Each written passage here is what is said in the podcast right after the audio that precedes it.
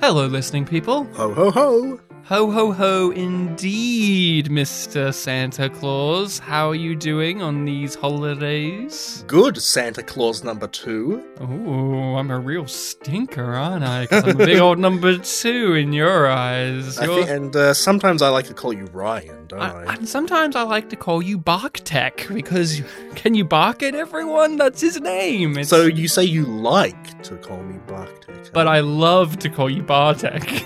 Wow. So every time I hear you say my name, I'll know that you're really enjoying it, I love you, man. dude. Thanks. That's a movie, by the way. I love really you, cool. man. I think that movie has. Uh, That's like a comedy film, right? Jo- Jason Segel, I want to say, and it's a, a bromance movie. You remember when bromance was like a popular comedy form where it was like the gag was two men have a really tight knit relationship that's almost like they're gay. Ha ha ha! That was that was the joke. Yeah. Did did you love that joke? So is that what we're retitling the description of the podcast? we get into the murky waters of being So I remember- I remember- who are not gay. So I remember years ago. I remember years ago, my dad looked at the description. He was like, "Oh, it's not very, you know, descriptive, not very catchy. Maybe we should write something else. We can do that." Okay, uh, the Welcome to Spit and Polish presents a podcast hosted by two gentlemen of Polish descent, one of which has a dad that doesn't like the description, but he's a guy with so many toilets in his house that he's full of shit. Oh, got your Bartek's dad. What are you gonna do? What are you gonna do? Listen? What are you gonna do? Come over here and get me? You can't handle that. I think the first thing I've got one toilet in my house, and you're gonna be flushing all the way down it with your attitude, Mister. I think the first podcast of ours he listened to was the Q and A. Oh. not even a review. Not even a review. We should. He should have asked us a question, mm. I such as, "Could you guys please tell us about your show in more extraneous detail?" I remember he when he noticed that we did Blackadder, he was interested in that. I don't know if he ended up listening to it. Well, people, you are listening to something right now, a show where we talk about movies. Movies, that's right. Like Remember those? Well, Blackadder had uh, back and forth. We talked about Black and Forth in that episode. Black and forth. That's what you said. You said we did talk about black and forth in that episode. Did I? Yeah, you, you slipped the tongue there. I'll, was a faux I'll, pas. I'll let you gaslight me. People, listen back to the tape. Sometimes Bartek makes mistakes. In my- Sometimes in my he's, head, I- he's fallible. In my head, I believe that I said that movie, but maybe I did say Black Bla- and Forth. Black and forth. Oh, yeah, know. yeah, yeah. Like Black Annie, Blanny. Blanny. So, That was you. is that the best throwaway comment I've ever made on the podcast? Is just casually calling that film Blanny? Because every single time I've said it, you or anyone else gives a little. Come, come See, on. I, I'm I feel kind of indifferent to it. I'm just like, oh, it's the name Ryan likes. But every time you say it to someone, they always react really weirdly. I'm like, oh, Because it's They're really noticing. Because it's one of those where when you say Blanny, you go what, and then you say you know the Black Annie, then they go of course yeah Blanny. Like there's an acceptance to it. You go oh yeah yeah that's what you would call it. Hmm. Because who wants to call it Annie 2014? Who wants to call it Cameron Diaz's retirement film Annie? No one. No one. So we are talking about a holiday film, a Christmas movie, because as we record this and release this, it will all be around that festive time. And so we wanted to make sure to give all of you listening people out there a bit of that uh, zest that comes around this time of year. And Bartek, you recommended the movie. So could you please tell everyone what movie you recommended and why you recommended it? Just give people a recap on your struggles yes. of picking this. Yeah, so the film that I recommended is a French film with a French title, which I don't have in front of me, but the localized title is Santa Claus is a Stinker from 1982, I believe. Um, I talked a little bit last episode when I recommended this film uh, that I it felt kind of thrust upon me last minute because I didn't notice that I would be picking the Christmas episode, the Christmas film. Yeah, because Again? literally, if we recorded on the usual days we record, we would be recording on Christmas Day. Yeah. And then the episode that would be my recommendation would be after Christmas by a day or two. Yes. So then it was like, the well, twenty it's like something. you have to recommend the Christmas movies, It's in that awkward period where it's like, well, it's a, it's a bit before Christmas. Yeah, and I'm not only kind of pressed for Christmas movies, but it fell on my self-imposed challenge of pick a non-American film.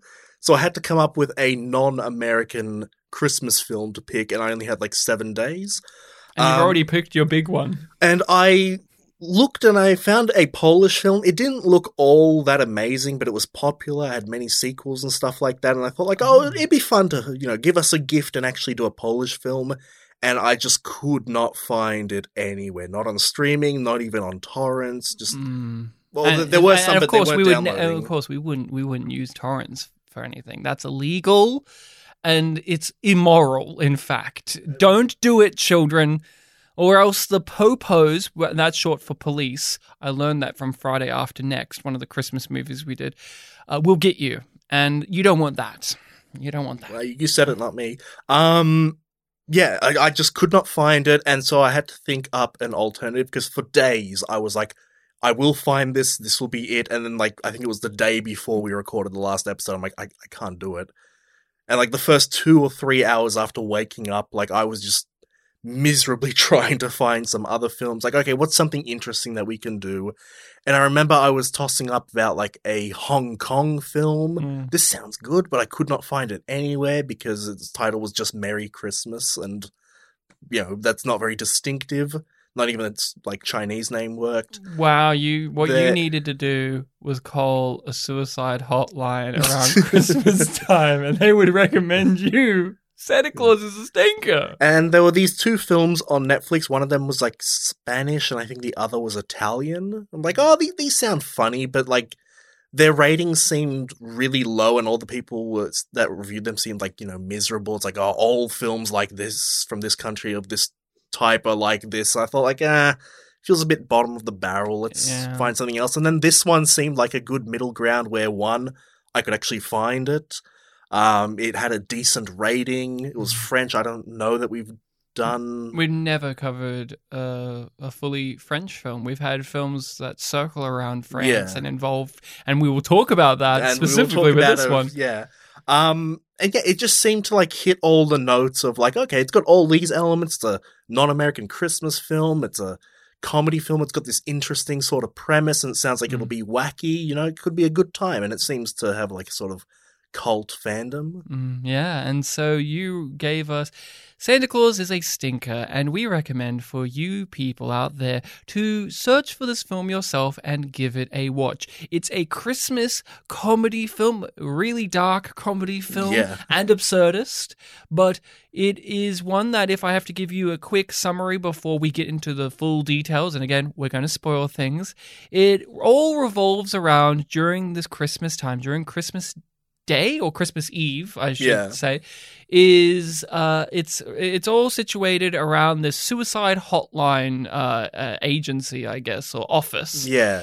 and a bunch of comedy antics ensue. People come over It's to the them. Christmas shift of this hotline. One of the people gets trapped in the elevator right out front. There's oh, we get a cavalcade of characters that bring more problems and more problems and more problems, and it's up to our leads to work it all out without dying themselves. And, and so that yeah, is and, and you're following pitch. it you're following it also roughly in like real time like there Mm. are a few indications of like oh you know two hours have passed Mm. here but it, it feels very like natural this is like the evening Yeah, so that is it. Santa Claus is a stinker. You and I are not familiar with this. We both have a similar history, other than you were the one that had to find this. So that's what you went over. I didn't know what to expect. I, I even scolded you in the end of last episode for telling me what was on the poster. You were like, "Oh, that's a, a picture of this on the poster." I'm like, "Don't, don't tell me." All I know is the the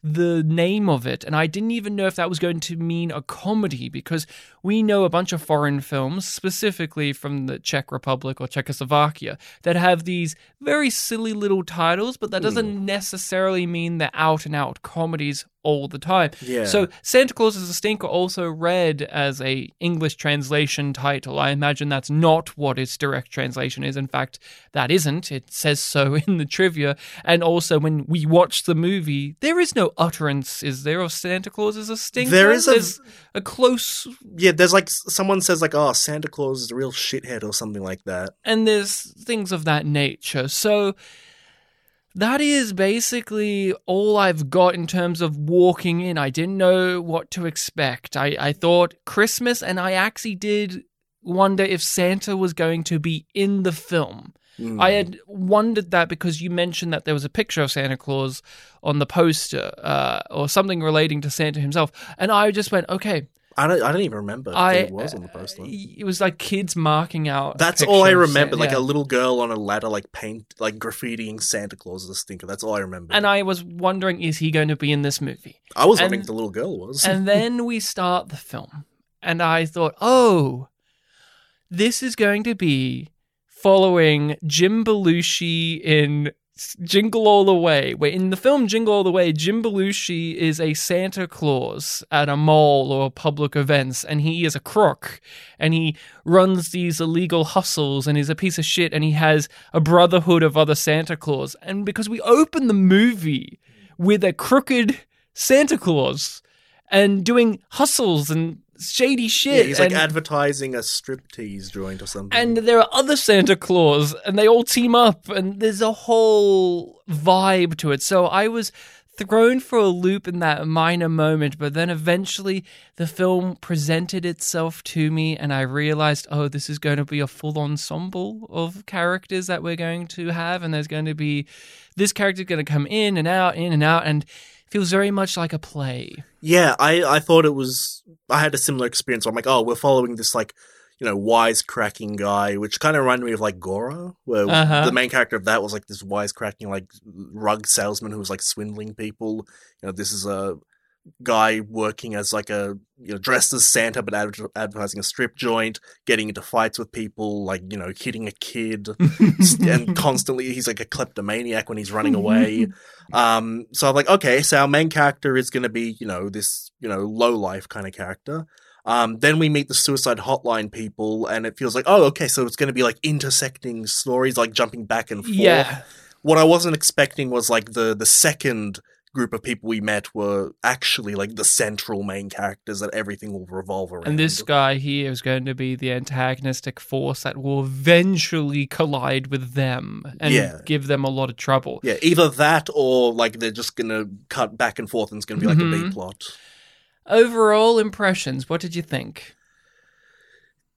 A little conflicted, to put it mildly. Yeah, Wow. there there were some points in the film where I did laugh. Um, there were some points where I was a little bit annoyed. oh. Um, and but it was a weird thing. Like when the film ended, I kind of missed it. Ooh. you you really had a journey, didn't you? yeah. So it's like I when I finished, I'm like, oh, I, I'm thinking back on it, and I kind of liked it. But when when I was watching it, like there were a couple of moments where. Yeah, it's like there, there was some things that were like set up and didn't get Mhm. paid off, which like oh that that felt like a really you know purposeful setup. It like feels feels like something should have happened with that. An example? Um, later on in the film, when a certain character is murdered, Hmm. um, the low life character steals their wallet, takes out the money, and he puts the wallet like inside like a bag or something. He puts it inside of the box of clam or oysters. Yeah, that was and it- and it felt the- like you know that's going to be you know like oh well you didn't murder him why was this wallet here or something like that Mm, If he, if you said he wasn't here, this is his last call. Yeah, you're Hmm. expecting that. Yeah, yeah and then there was I completely forgot about that. Yeah. yeah there were a couple of things that just like oh that didn't come back and but I kind of forgot about in fact right now they escaped my memory. Um but yeah there, there were you know some gags here and there that I enjoyed got some Mm. laughs out of it. You know there it, it was a very it, it had a different sensibility to it from other films we've done. Obviously this is the first proper French film that we've done um, there was some parts that felt very like general European, like the whole Mm. opening before we meet the low life when it has like that Christmassy music and then it gets replaced with this like you know very stringy kind of Mm. you know cool music in a Yeah, way. yeah. It's like oh okay, there's a bit of a personality clash here. I'm kind of g- getting that from the music itself. Um, yeah, it's it was it was an interesting experience. An experience is definitely something that I'll call it. But well, what about you, Ryan? I have some theories about how you thought, but let's hear it. you know what's really weird, weird about this? I honestly thought, oh, Bartek's gonna love this movie. I think there'll be some things that he went, ah, that could have been better. But overall, you're gonna walk and be like, oh, I found it really great because this is the type of movie you like. As soon Yeah, as they is. introduced the big eyebrowed European freaky guy with olive spoon, I'm like, this is was- Bartek's favorite Yes, character. yes, all of his gags were just And the fact that he wasn't playing it that comedic. So, weirdly enough, I don't know what you think I'm going to think of this, but I, I, uh, from this minor interaction, I think I enjoyed it more than you. Hmm. There are two or three key aspects that did bother me, but to get into what I liked about it first is. I found the uh, comedy of errors to be very enjoyable. As soon as that woman got trapped in the lift, she became my favorite character in the entire movie. She was. And actually, I have four problems. The fourth problem is she leaves the movie and we never see It's her like again. when the I was waiting for the car thing to come back for her, but not only that. I really liked her character, so I didn't want her to leave. It's I wanted her to come yeah. back, be forced back into the narrative because I just really truly loved her. Now, whether or not the film needed her to come back is a different thing entirely we can talk about. But as a viewer, I was just personally drawn to her, so I wanted her. So it's that thing of we can talk about it over the course of the episode. If did need her to come back, or if it just as a viewer, I was like, oh, my favorite character's gone. Now I'm Yeah. left left with the in terms other of, ones. in terms of like the the you know metaphorical transaction that happens in the film it's like as soon as the trans character like becomes a like a character in the the setting it's like that's when that character leaves so it's like a trade happened. Mm, it's like all of that character's stuff is kind of ending like the dance happens there's intersection she has the car troubles but then she's gone and then we have yeah the trans character for Uh, the rest of it. So I actually rather liked a lot of the characters. I grew to actually appreciate the comedy of our evil Santa Claus, our fucked up guy. At first, I didn't know what to make of him because there was a tonal juggling act with him in terms of if he's meant to be genuinely disgusting and villainous and despicable, or if it's supposed to be ha ha ha, isn't this kind of silly?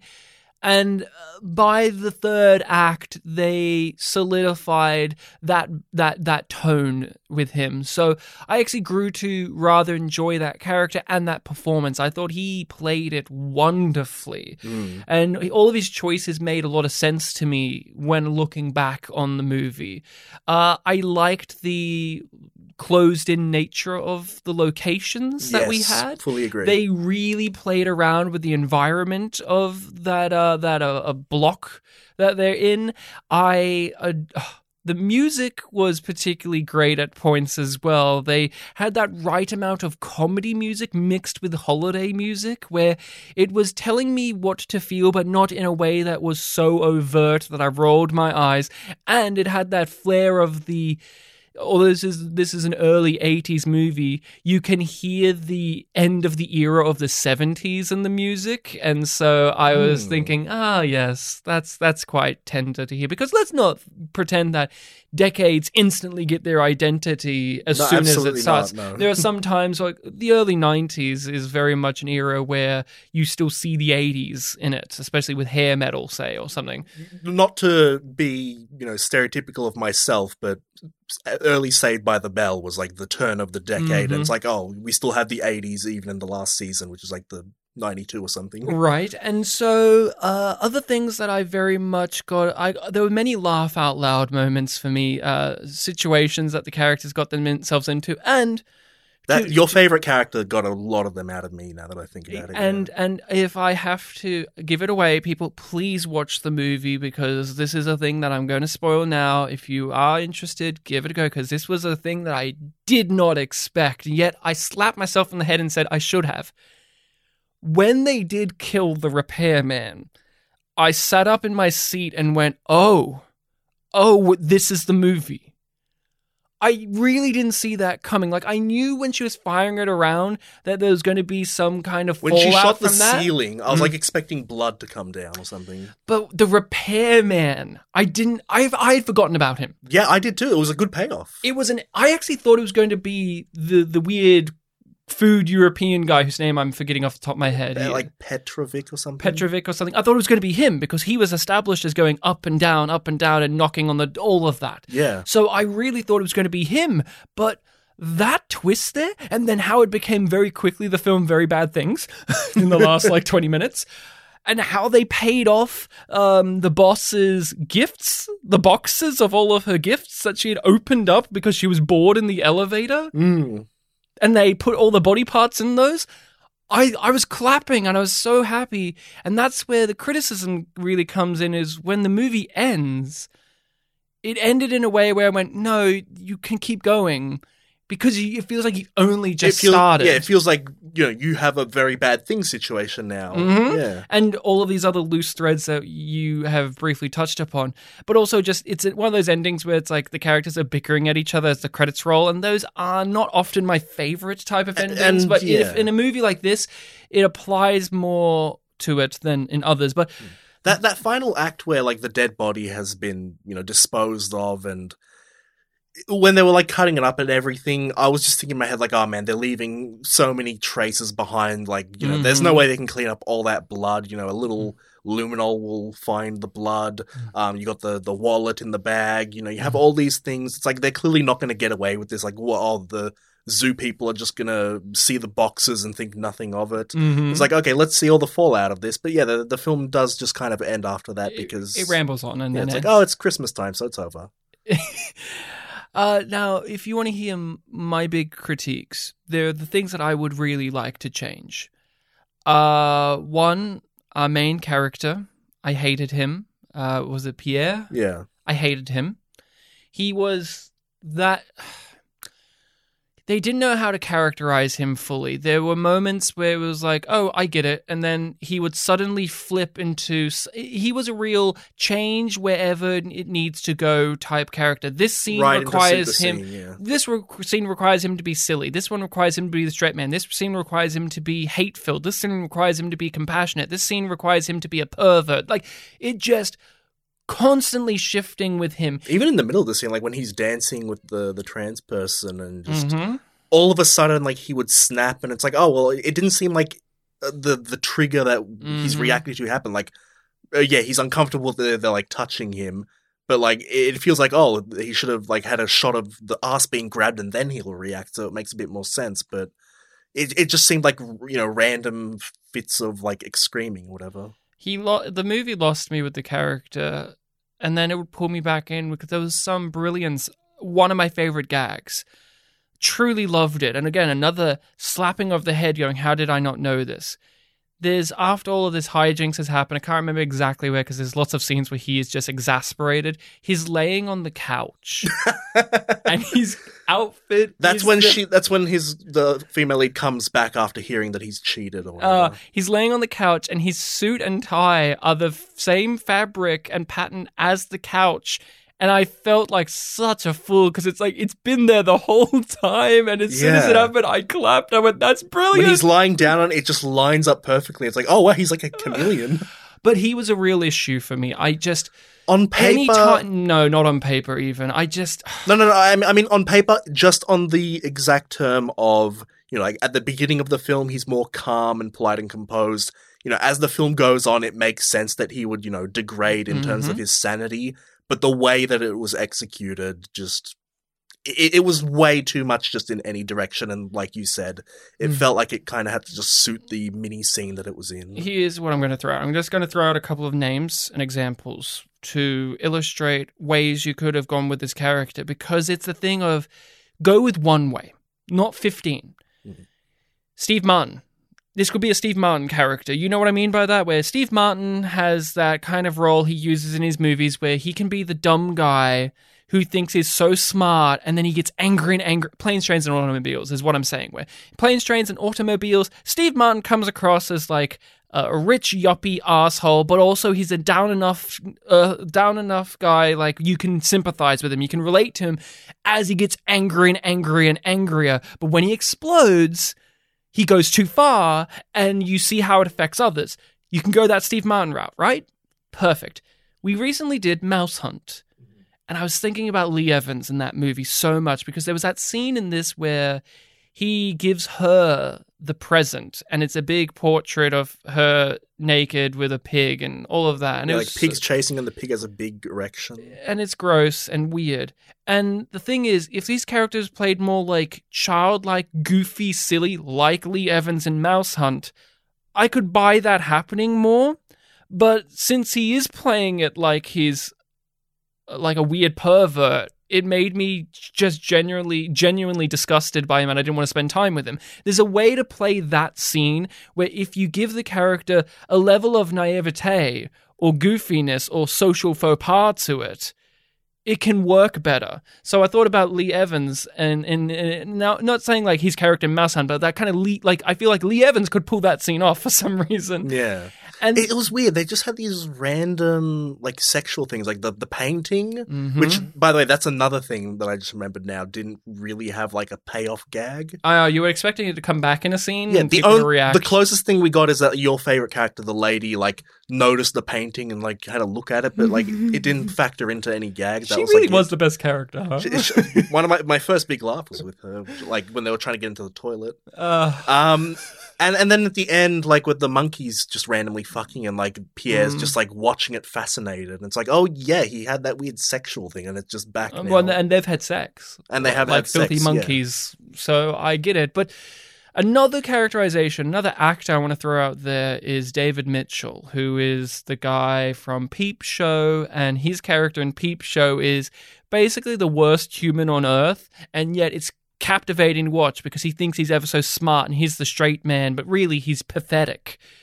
And yet the one that we get here changes from scene to scene to scene to scene, moment to moment to moment, and I got really angry at that.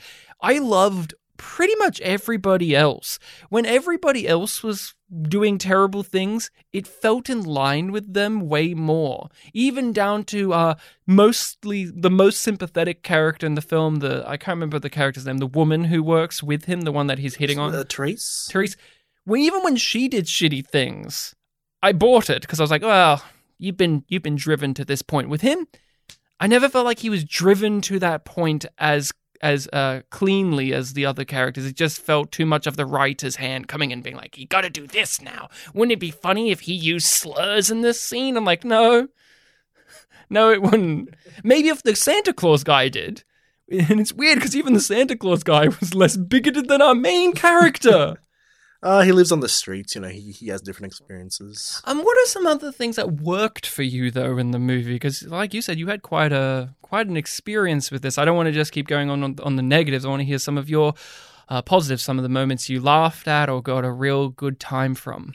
Well, like you said, the the your favorite character, the her Madame M, I forget the last name. Mm. Um, all of her stuff was really great, and I really enjoyed all of the the foreign guy. You know, bringing in all the the the treats. Mm. Um, the, I mentioned before he played it completely straight. He wasn't playing for goofiness, and just like all these little things that he would add to just make the thing seem even more disgusting. Just it, it felt very kind of out of place in the film, but to its merit. Like, Mhm. oh, you know, like, oh yes, I, I rolled it in my armpit, and it's like you're not actually. It's mostly for decoration. You know, not really meant to eat it. It's like, oh yes, it's, it's fermenting, and it makes that bad smell. And then he like doesn't react. I needed to, to, leave it in the icebox for a bit longer, but I didn't, and so now it's hard here and soft there. It's like, oh, And then just yeah, play, playing on that, like, oh, this character's not being mean, so we kind of have to be nice to him.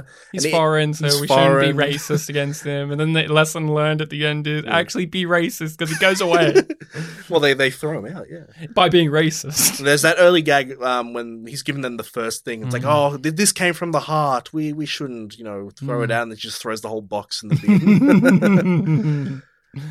yeah. What was the toilet gag that you liked? You just said a moment Oh, ago so that uh, the when- character that you like, whose name is Musquin or Musquin. yeah, Madame M-U- Mus- Musquin or something Yeah. like that. We don't speak French, so forgive us. We speak Pol. Bartek speaks Polish. Yeah, non. We don't speak France. France. Francias.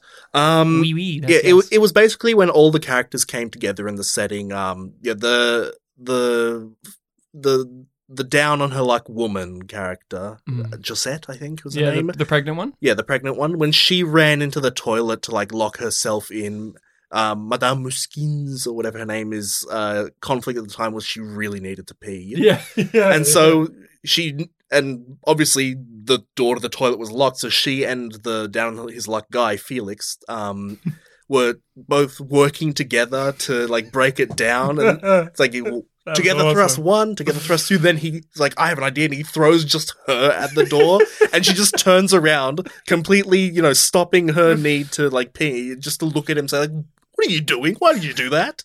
I, I'm happy to report that that actress is still with us and still working. She's- Excellent. She's, still there. I was surprised because she does look a lot older than the rest, but she's really the same age as all of them.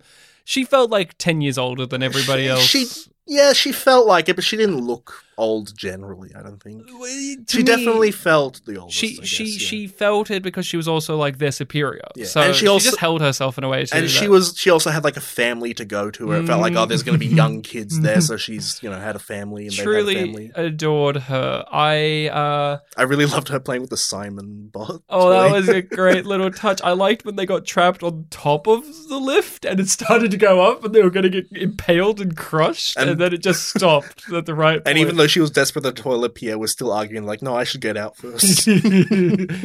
oh, another effective sequence. Truly effective. This wasn't necessarily funny, but it was like the the art form to Santa Claus as a stinker is a fine fine juggling act and balance of having all of the absurdist slapstick over the top comedy with genuine moments of tension and or terror and or suspense. And that was achieved when they were trying to open up the, the the power board or whatever it is to get the lift open but he was too stingy to get the other screws off because he only had a, a flathead screwdriver. Even though you can still open philip he was like i don't have a proper one. It's like you can actually still do it. I mean you already did it with one screw but okay. Uh, and then he was like if you do this i'm going to put my finger in there. That scene was I felt the pain of it. Like, oh my god! And what happens is she lifts it, and then it slips or something, and it snaps back, and it gets his finger, and he is screaming yeah, like a motherfucker. And we even get the scene of him putting it on the tap, which gets the new running gag of the movie, which is the tap is always running unless someone hits it.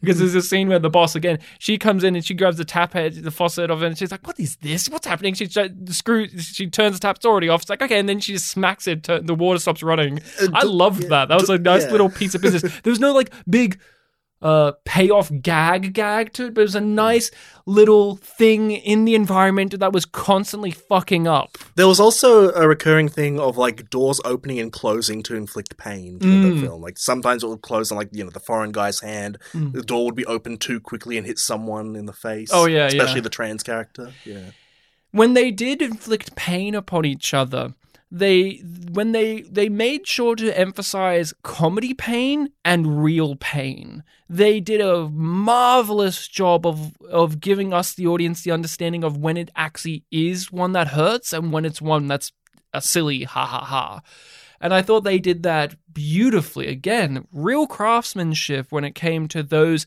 little scenes. Those aren't big things, but they're just little things where I genuinely went, yeah, that would that would really hurt. And that's Mm. important when you have a slapstick. You have to have those rules set in place of like, is this going to be one where when they hit each other, there is no pain, they just a, get back a up? cartoon. Yeah, is it a cartoon or is it one where it is strictly like all of this actually hurts and gives real consequences or you're going to have a one in the middle and this is one in the middle where it has I a bit guess, of both I guess in that sense, like the scene when they were, you know, on top of the lift and they were the threat of being crushed, like that kind of said it right there. Mm. Like, oh yeah, th- this will kill them if it but happens. when we get to the end where they're threatened with a gun and being shot the film has to by that point let the audience decide or be aware of the stakes because if you have one where it's all silly all slappy and three stoogesy and there's a gun aimed at them there wouldn't be any actual danger to it. But because that specific character holding the gun up until that moment has been very heavily presented as an actual dangerous character who does really violent things that actually has real world consequences, Mm. It actually matters when he starts shooting people and then when we actually get someone killed from their actions. Again, they they they got me. I didn't expect someone to actually die from their stupidity and that was m- truly if there's anything I'm going to take away from the movie is how they used the comedy and specifically physical comedy uh, uh mac- like mechanics that we know and managed to pull the wool over my eyes to something that would really twist the Yeah, screws in. It showed us the rules that it was playing by, but it still managed to surprise us within those constraints. Mm, mm. I also like how even though it, he, Felix was established to be this like dangerous character that you have to take seriously, when he did start working with them and they're like you know just shoving the gun between each other, you know that was kind of like a funny like oh he's on their side now kind of thing. Another, the other one of the other things I would, I, I'm not a fan of. Uh, you know this. Mhm. Uh, the film sometimes she made me laugh, but Yvette, the pregnant lady, I'm not a big fan of. Uh, the comedy is this character screeches. And is loud, and Remember they just earlier- say vile things, and like their gag is just they go rah, rah, with everything. I hate it. Remember it doesn't matter the language. I don't like it. Remember earlier when I said that it annoyed me sometimes? It was that character.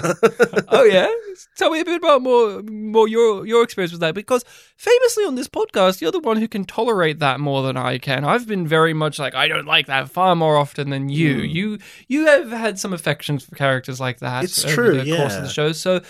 What about this uh, aspect of, I guess, the comedy here? Because she- she's played specifically for comedy. There's never any Yeah. genuine moment she she feels very much like a. I haven't seen much of this, but like that Little Britain kind of Mm. you know grotesque-ish character. I guess it's because the film's trying to go for a bit of a classist divide with its main characters. Like the two who are volunteering for the suicide hotline are, you know, the more well-to-do characters. You know, they're the ones who, you know, we as, you know, Like one wears a suit and tie, and I almost said middle age. I meant uh, middle, Middle class. class, uh, people would look at it and be like, "Oh yes, yeah, these are the normal characters. They're they're working. They're being charitable." Mm. And then you have the other two characters, Felix and Josette, who are the the homeless ones who live in a little shack with rats that are actually rabbits. Um, they Mm. kept calling them rats. Um, Oh, really? On yours? we had the same copy. We have the same copy. Yeah, I I, I didn't notice the rats. I I was like, yeah, rabbits. I think it, it was just a like, offhanded comment. it, it- he kept calling them rats. It was because you know just a joke or whatever. Okay. Um, I, I'm making it more serious than it was, but um, yeah, they're they're like kind of grotesquely, you know, homeless e characters. You know, they're wearing these like rags. Mm. Um, it almost felt like fat pizza caricatures. And the fact that she's pregnant is Yeah. also playing into that, like, oh, Yeah. they're so And she's poor got- that she's she's so she's pregnant in a situation where you shouldn't even have a kid. Like, there's even that kind of judgment in the yeah, film. she she like looks scruffy. She's got those buck teeth. Mm. Um, and it's but between those two characters, Felix and her. Felix ha- feels a bit more natural, like that kind of Gora main character Mhm. thing, where you know he's got all these things going on. It's not just the same kind of personality gag over and over again. and he evolves over time in terms of our understanding of him. But from the very beginning, we know what she is, and she never changes. Yeah, she's very loud, uh, very big in her reactions. Um, she's she's dumb, which that's fine. Um, but yeah, it, it felt like we needed a bit more from her or something different in a way. The only scene I found her funny in was when they were at the bar talking about his Felix's, uh, sorry, Pierre's dick. Yeah. That was the only scene I found amusing with her. The rest of the time, I found her uh, truly aggravating. Although I did also did like that she didn't mind the the, the gross food. she Mm. she liked that. I was I was like, okay, you got me there. And that also touches upon something that the movie is. I'm not going to say this is a negative, but it is something where. I would love to hear from French people, people who grew up with this movie perhaps, or are far more aware of the culture of the times or the filmmakers themselves. And we're f- minorly familiar with the filmmakers. We'll get into that. Mhm. Of the attitudes that this film holds when it comes to class or comes to the status. Because throughout the movie, I can't tell if it's aware of how cruel it is or if it is just cruel because it's a comedy. You know how when comedies are mean, you go, well, it's a comedy, then you know it's for laughter, but there's still cruelty in some comedies that is like pun- you know, that now we use the phrase punching down, but there's moments where it's like, oh, the gag is that they that this guy's a for- funny foreign guy and he makes food that they don't like and they hate him and they hate his culture. And the the comeuppance for that character is he gets screamed at and he's a victim of bigotry. And then we never reconcile that. And then he moves on. Or we have the two down and out lower class people who are just the scum of the earth and they suck and they're annoying and they're just loud and they're willing to do the dirty shit because our main characters are too up in their own bums and morally pure and blah blah blah to do that but also they're having to and then you even have uh to the the the trans character as well where it's like is the film aware of how mean it is to this main character? Is like like is that an actual part of the commentary or is it just being mean to the character because it's funny Mm. and we'll have a whole discussion about I just when I pick when I, person and I'm, when I pick foreign Mhm. Christmas films, they have to have a trans character. Mhm, a trans character, yeah. But uh, you at least knew Japanese culture well enough to talk a bit more yeah, talk about, about. karma and stuff like that. but we don't know the French culture in the eighties well enough. But uh, I don't, I don't think it's going to be looking favorable. But uh, we'll get back to her in a second. But there, there is some interesting commentary that the film's making about all of these things and i mean where do you land on it? Like do you think the film is is aware? Do you think it is kind of understanding and having fun and actually just having a good jolly old time where it's like genuinely like hey look we're, we're doing these things or do you think it is inadvertently just being like mean to to these groups of people? Because i can't tell if the film is on like if it wants us to be on the main two characters side or not Or maybe it's yeah, maybe it's like a very bad things thing where it's like, oh, you don't have to like them or root for them. You just have to, you know, watch what happens to them, enjoy the Schadenfreude or whatever it's called, or Mm. something like that. Um, when I was watching the film, because I knew that it was, you know, relatively acclaimed, like I looked up, you know, g- good foreign Christmas films or whatever. It was like third on the list on IMDb. Um, I was watching it with the mindset of like, oh, this is, you know, a classic for the French, probably. This is probably a, I might be wrong, so I'll look it up later and maybe I'll be wrong. But like, this might be, you know, a classic Christmas film for them. So I was looking at it from the lens of like, oh, this is probably, uh, I'm making a lot of assumptions here. You know, iconic characters from French Mm. cinema, uh, doing the iconic scenes. Like, oh, here's the scene where this happens, the scene where this happens, and I was trying to look at it from that lens. Um, so in that sense, I I guess was looking at it from a sentimentality perspective Mm. of you know this is something that uh, they enjoy and they come back to. yes Um, and so keeping that in mind, I I do think that the film is just going for a hey, we're just trying to be funny kind of thing.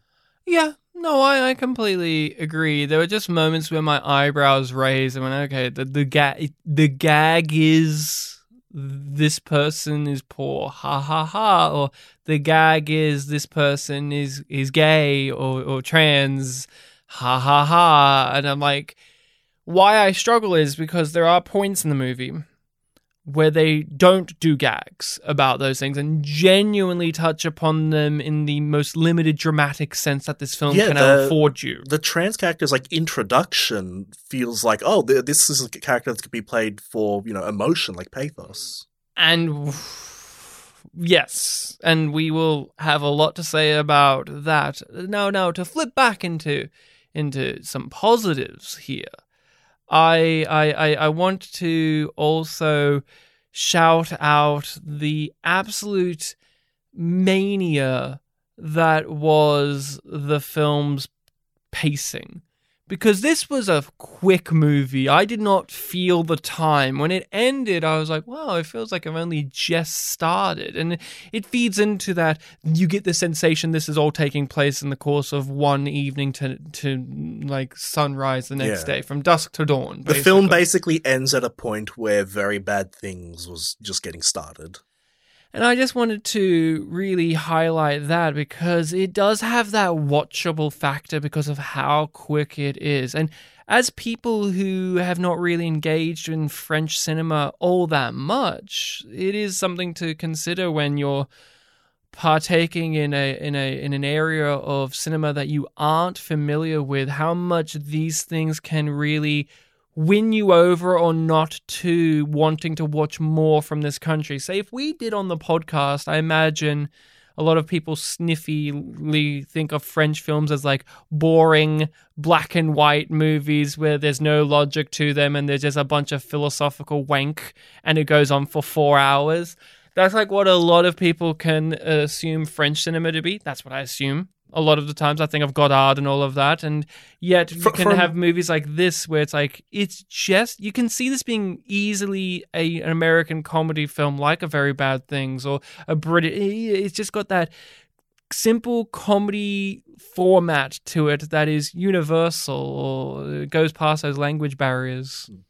I was going to say there, were, there was that film two years ago that got a lot of controversy because of Netflix marketing. The the one where the English title was Cuties, mm. where I I watched that film and Oh, Bartek, you're on a It was- list now. the, the the authorities listened to this podcast and they've got you now registered. because there was just so much controversy about it, like these and every like bit of controversy that I was reading was like, huh, these people are indicating that they haven't actually seen the full film. hmm So, and I was that year that the Your Movie Sucks released like the the Kimber thing where it's like I actually watched it. I'm like, hmm, I should watch it and like actually see.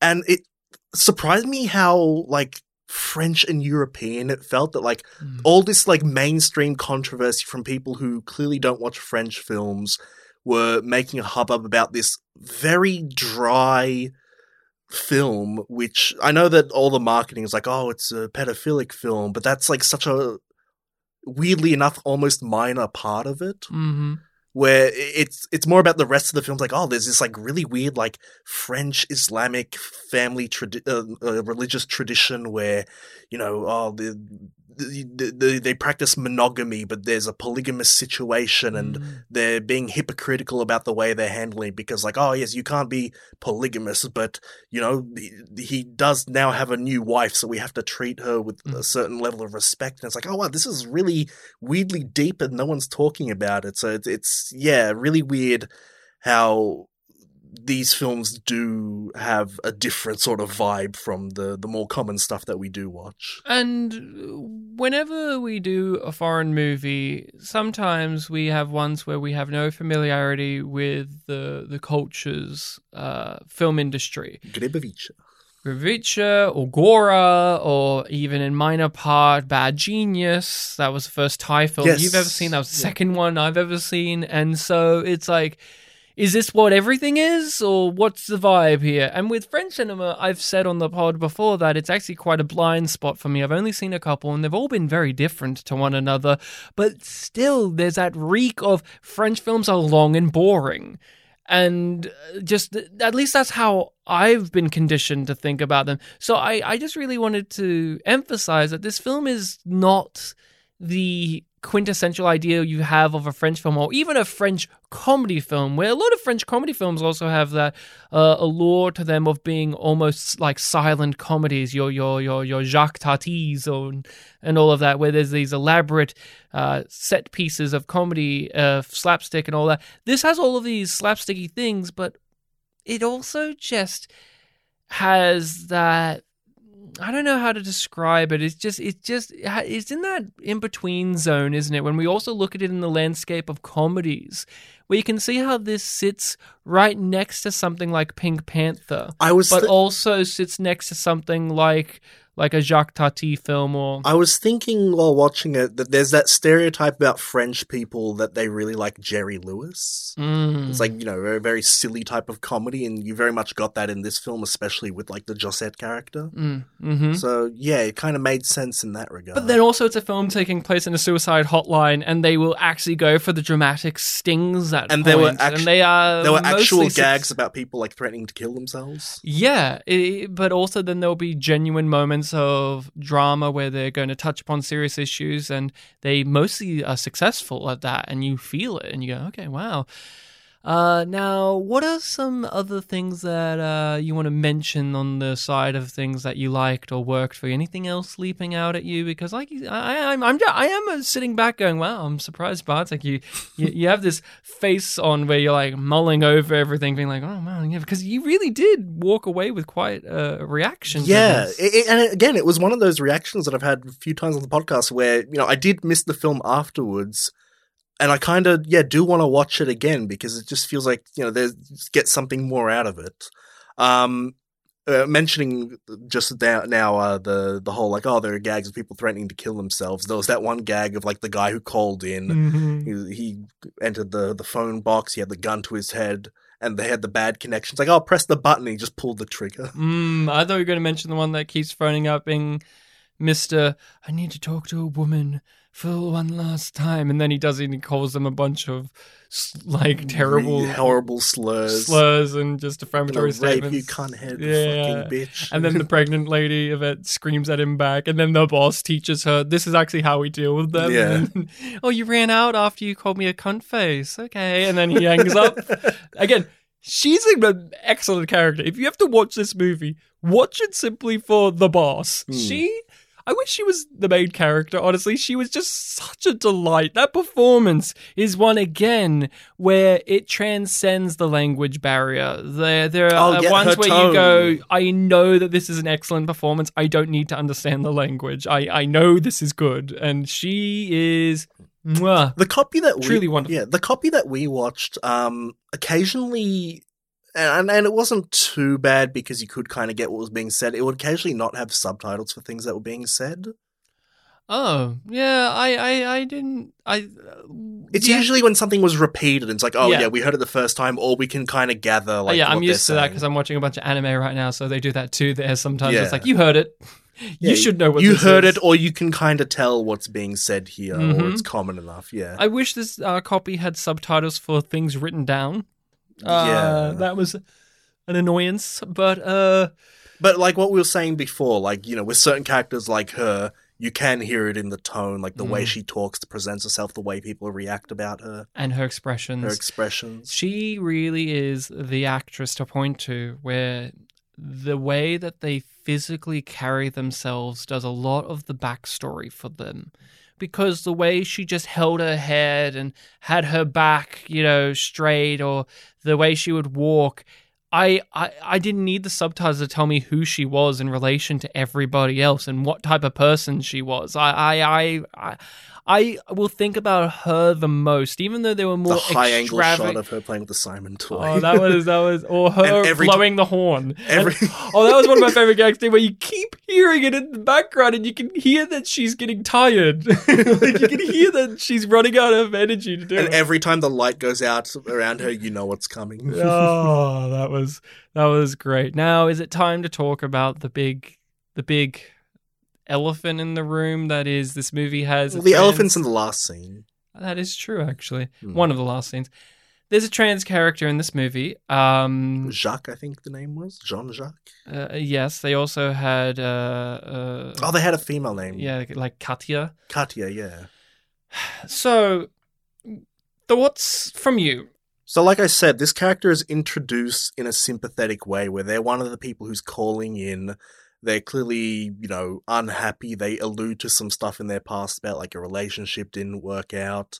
Um, and they allude to that, like, oh, my, I don't get along with my family. And then at the end, and they ask, like, oh, can, can I come meet you? And that's like against their rules, but they cave because, you know, they're so kind hearted. And on the phone, they keep referring to this person as a he Yes, because they have before a, we see who is Yeah. on the other end. and of the then phone. as they're hanging up, we cut to them, and it's like, oh, it's a, it's like a person, uh, man dressed in woman's clothing. Mhm. Um, and then we gather that like, oh, they're currently in their room during a family dinner, and the family like makes fun of them, calling them Charles Bronson. that was one of the most effective scenes in the entire film. I thought that was genuinely heartbreaking and it led us into this character very quickly. Even all the phone call stuff, but just that there, them walking out and being called Bronson, being made fun of, and just how childish their family is.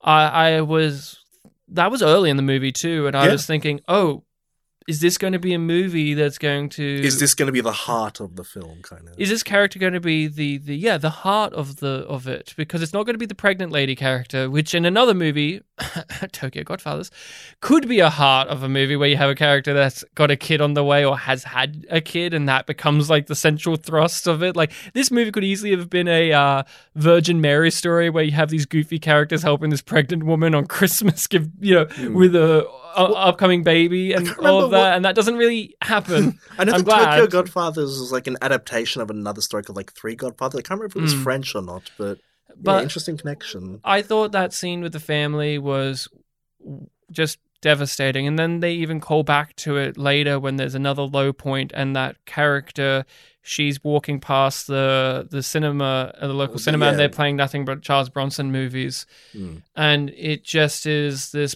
like her life is this pervasive bigotry and threat that's like around her where it's not even we need characters to throw a slur at her it's just cabs won't stop for her. Her family act childish around her.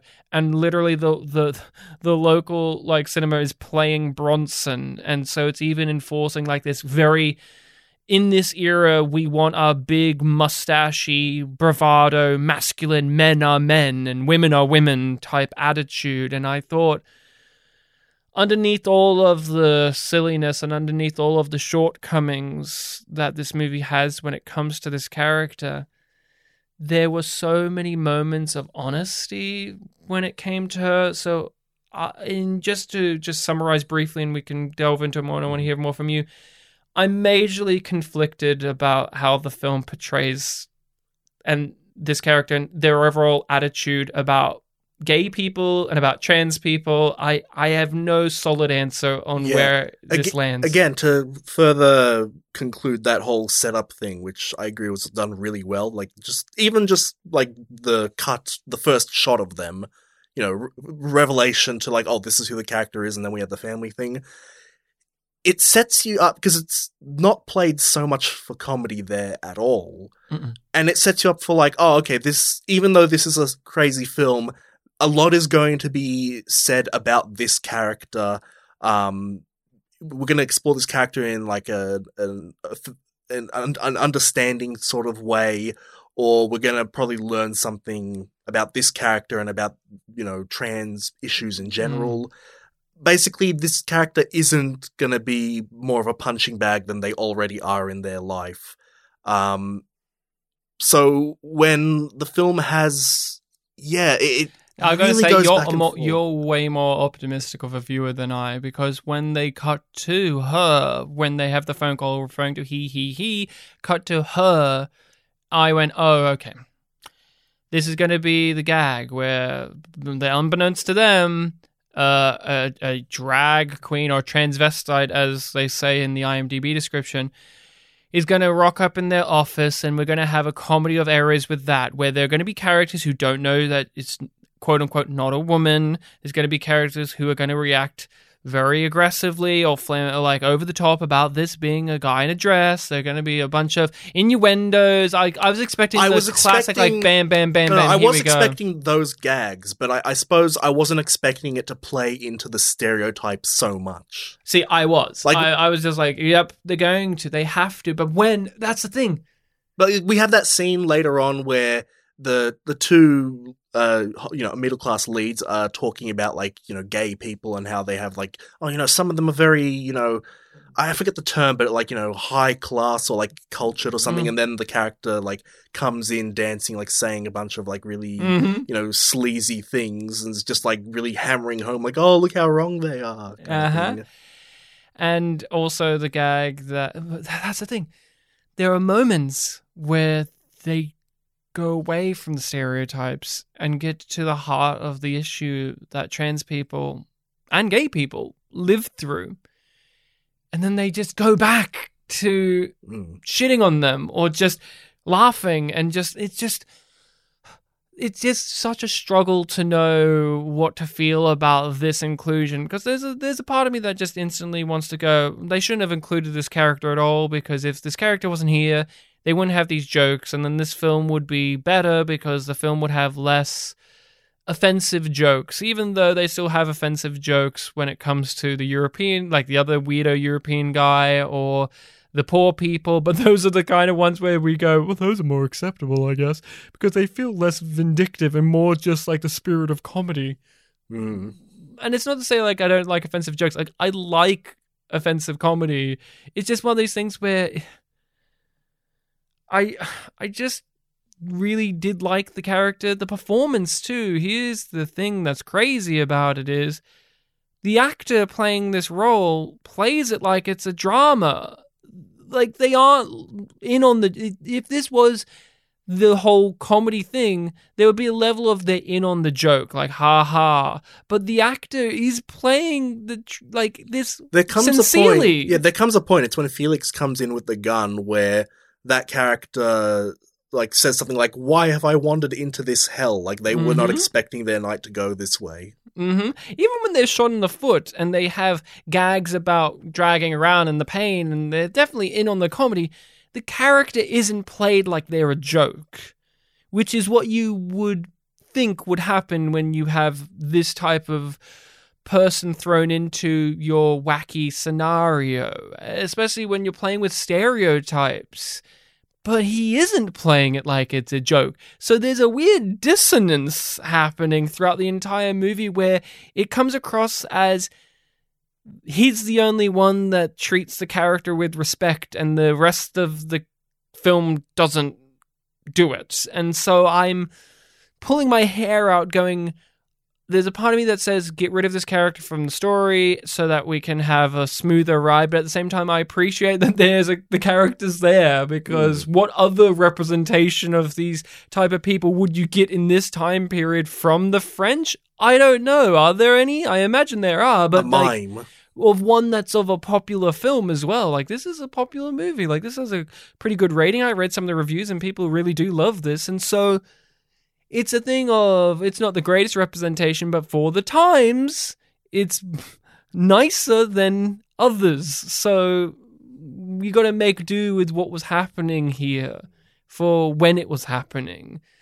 Uh, what do you think about it overall, though? Like, to get into some other nuances of it, like looking at this, we don't often get to talk about these issues on the pod as much. And even when we do, they're in comedy films that know overtly that what they're doing is strictly comedic. Like, when we did Sorority Boys, there's no like sincere moments of an actual trans person crying saying please treat me like a real human. I deserve respect. It's a movie where it's like ha ha they're guys in dresses. What do you think about um katya overall? Yeah, in definitely it's not to the same level as Pierre, where you know it's just the personality suits the scene, but it is to some degree. Like there are points where you know because that introduction was so effective and I was emotionally invested in this character, there were times where they were acting in a way that was clearly, you know, making like the Pierre character uncomfortable. Like they're Mm. coming on to him all the time, even though Pierre's really not interested. And something like that plays into like a, a sort of negative stereotype that people have about um, characters of, uh, you know, LGBT persuasion. Like, oh, Mm. they're fine just as long as they're not coming on to me or whatever, that kind of thing. And it felt like, oh, you know, why do we have those things here? Like, you know, you have a bit early on, but once it's, you know, estab- established. firmly established, like, can we cut it out? But, like, and I, I get like with the gag with the, the whole dancing is like, oh, you know, would you feel embarrassed with me? Like, I was fine with the dancing, but like, yeah, they, they just kept playing into, into the whole uncomfortability of it too much. and when when pierre explodes Although I did like the gag of like when the light came out and Katya was closer to him on the that was a funny gag It was That funny was and really effective. really too. well done Like I wasn't Excellent. expecting it. it was yeah, no one comments on it Yeah, like he doesn't really react to it he's like oh okay but he doesn't make a big fuss yeah, about it's it a it's a more subtle uh, version of a gag from Eurotrip actually. so it all falls apart for me when we're talking about like whether this film is favorable or not. Because it really does have some favorable like this is a film where it's like okay like with tokyo godfathers where we had a trans character who was discriminated against by other characters but you could tell from the movie that the movie was still uh, uh still in favor Yeah. of who this specific person was and who and like who they are, what they are. Yeah, even because I remember we talked about in that episode, like, oh, I can understand where they were misguided because they're clearly favorable to this character, but they're being inconsistent about, like, oh, are they, you know, quote, a fag in a dress? Oh, am I a woman or am I a homosexual? Like, they were a bit inconsistent there, but I could understand, like, they were trying to be consistent and favorable, so it kind of excused. They had though- a clear yeah. point of view, even Yeah. if some of the details within it were a little bit murky. And that could be a cultural thing. We talked about it in Tokyo Godfathers. Here, though, uh, we have the moment where Pierre explodes and says all of these truly horrible things. And we're supposed to, in my opinion, find it funny when he does that. It came across like John Cleese when he blows up in Fawlty Towers at something. And it's like, haha, finally the tension has broken. He flips out and he treats her like this, and we're supposed to laugh. And that's where I lose it. I go, look, any other great little moments are, are overshadowed by that. That is the worst moment in the entire film. Like, I get it, but as like I know why it's there. I'm not a fool. I know why it's there, and but it's also a thing where I look at it and go, I I don't want it there though. Even even his other outbursts, like when we were talking about the effective pain scene, like his Mhm. finger got stuck in the thing, and he you know said obscene things about Therese, the Mhm. female lead. Um, like that wasn't necessarily funny either. It was like an Mhm. actual like emotional thing of like, oh shit, he said things he didn't mean, and you had a whole scene of him apologizing. Um, and we can relate when you get hurt and somebody's inadvertently the reason you you Yeah. react. But the yeah, but that means the film's already established like oh you know emo- emotional loud outbursts not really played for comedy here. So when it happens again here, you know even without it not being effective, like you're already kind of conditioned not to necessarily find that funny. I think. yeah, and then Katya reacts like it's a like we're watching a trans drama sh- like movie where they're given the big like Oscar worthy performance of tears and telling him like to basically go fuck himself and I I would really appreciate hearing a French perspective on this uh, particular character and the film's portrayal of it. And I'd also really, really be keen to hear a trans perspective on this. We're just two Polish Australian guys. We we don't have the greatest ability to nail this down, but it's that thing of there. I'm not going to walk away saying that this film is like transphobic per se, but it does have it within it. Um, We can, but we can definitely say that like if you isolate that introduction scene, like, there's many it's, moments. it's really effective. There's many moments of truly effective stuff there, and again, I praise the performance. I uh, I think that this actor, who we actually know from Just Visiting, there we go. he was the goofy sidekick in Just Visiting, the goofy dumb guy who would like eat soap from the to- like the toilet soap and shit like that.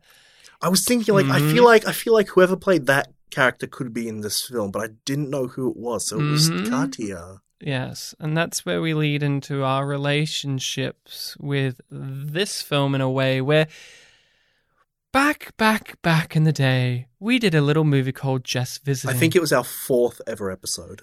and we even joked there one day we should visit this guy's other movies, the director slash writer of Just Visiting. Oh, did we? mm-hmm Wow. because we looked him up and we did a whole thing and hey just visiting had a french version and it had these actors and it didn't have these ones and hey this guy's actually quite got quite a resume and it seems like he's a pretty big deal and i had no clue going in that this was going to be the same people Me neither. And I, after watching the movie, I, I needed to look up people because that's me. I, I always want to know have people been in things or any pieces of information, Mhm. such as, you know, most of these actors are still with us. Uh, the only one majorly that's not with us is uh, actually our, our female lead, uh, Teresa. She Oh. she she passed away in uh, 2019 from lung cancer, but she was still working right up to Well, the That's end. pretty so- recent, relatively. pretty much everyone's still with us and working and active and so that's really great to see and uh, i'm glad to see it but uh, the director did just visiting a, sh- a po- movie we did on the podcast and uh, the closest we really have gotten to a major french Wait, film so did he do just visiting, or did he just do the French? no no he did both he did both. Both. that was the big thing we mentioned in our just visiting was I remember the actors. you the could lead mm, actors. no but we we did talk about in our just visiting that you could tell that this is an adaptation of something but it's got these hollywood elements shoved in on what are these very french things. Mhm. and that's what made just visiting an unappreciated masterpiece. It had a wonderful concoction of a movie going experience that we don't see often enough. Uh, the closest i can come up with is when michael haneke did a shot for shot english remake of funny games. And it's like, well, you're doing a shot for shot, but with English speaking so, actors. So it's it's not a situation where Chris Rock made an American version. No, it is not. But uh, we have never really done a French movie, and we joked in our fourth or fifth episode, "Hey, if we ever do French movies, we should do this guy's movies." And here we are, Well, all you know, of these years later. you know what that by means? pure happenstance, by pure coincidence. Oh, I'm, fully, I'm arguing the opposite, but go. oh, the fully the fully French language film we did is by the first foreign filmmaker we did on the podcast, perhaps like a non-American. I'm trying to think. It must. Well, I mean, Thunderpants. Thunderpants was Oh, uh, co-American. Co-American, yeah. I think the director was American for it that wouldn't too. fit my Bartek Pictures powwow test because it's co-American. Mm. Um, but yeah, it, it feels like because we made that comment back in the Just Visiting episode, that solidified the destiny of me not being able to find that Polish Christmas film, and led me to almost pick this as a fuck it, let's do this instead. And When you saw that this was by the person who did Just Visiting, what was your reaction? Well, I remember you messaged me late last evening saying, like, when you finish the film, you didn't just say, look it up, please look up the director. So I'm like, oh, Ryan really wants me to do it. He said the P word. um, so my mind was racing, like, what could it be? What could it be? I don't know. And I hadn't even seen the film at that point, so Mhm. it could have been anything. So after I finished it, I still didn't know. I looked up just his Wikipedia page, scrolled through it, and I saw like Les Visiteurs. I'm like, oh, Les Visiteurs, that sounds familiar. Isn't that just visiting, like the French Mhm. version? Mm-hmm. And then I highlighted it and I saw Jean Reno. I'm like, oh, Mhm. wow. But I forgot all the history about like, oh, we should do one of his French films. So Yeah. it's really interesting that it ended up happening. I joke by destiny, but you, like you said, just happenstance. it's a Christmas miracle. Christmas miracle. Is there anything else you want to talk about with uh, Santa Claus is a stinker? I don't really have much else to say. I thought I, Uh, I yeah, liked it a lot more than uh, you, it seems, but I still had problems. I, I always have problems with movies. but- No, I I mean I do feel very similarly to you. I guess just me having so many problems was a bit unexpected. Like I said, I do still think I would revisit it. Was this a reaction you thought I would have? Uh, I was actually dreading that you would have hated the film, actually. No, no. so um, yeah, it's kind of more. yeah, Yeah, didn't uh, my you my and worries I were places. I was joking before I watched the film. I was thinking to myself, like, "Oh, I should make a gag about, like, oh, so am I podcasting with Ryan or that Grinch from last year?" but then I watched the film, like, oh, I don't think I can blame him if he actually hated the film because I could kind of see it. But Oh, yeah. no, no. This had a plot, Mm. which is a big difference between this and Santa Claus Conquers the Martians. So this had character development, it had actual gags, although it did lack a catchy theme song, which we all love and adore. Please sing it for us now. I think I did last episode. Santa Claus Conquers ahead. Martians. Last time you did it, I screamed, don't, don't stop. Please don't. But this time I'm saying, please do. Yes, yes. okay, we can do it, Ryan. Okay. Everybody sit down. You spell it S A N T A C L A U S. Hooray for Santa Claus! Man, what a great movie that was. On And- Christmas Day, you'll wake up and you'll say, "Hooray for Santa Claus!" So with uh, Santa Claus is a stinker, I do give it a recommendation. I just go in knowing that it's a little all over the place, but that also gives it a scrappy charm as well. And Hmm. If you're wanting to get into the uh, if you want to slowly get into the waters of French cinema, I think this is actually a really great entry point. I, I, I don't think it's too alienating, and it does just have a marvelous core concept of on Christmas.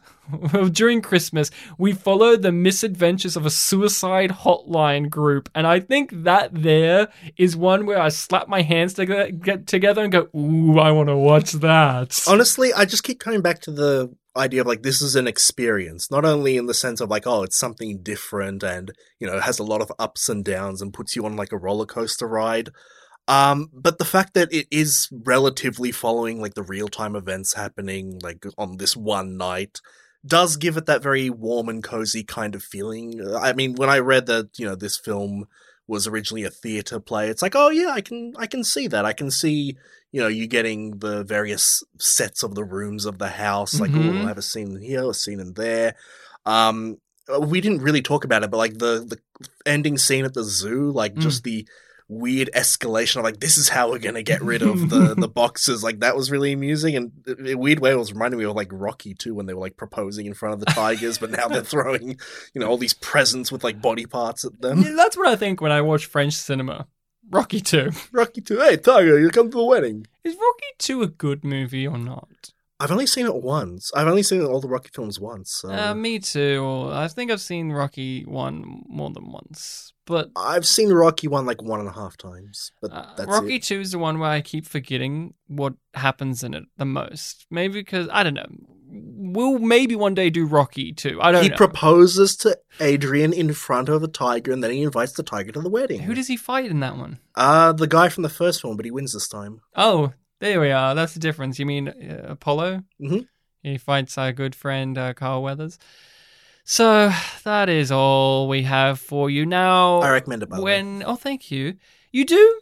You do recommend? Yes, Cool. I do. Uh, Christmas watch with your parents, uh, Bartek. You get your dad to come down here, get your mum to come over there. Well- you watch it together, and your brother is sitting in the corner, rocking back and forth, singing the Santa Claus song from uh, Santa Claus Conquers the Martians. That's going to be Bartek's family Christmas this year because he recommended this movie.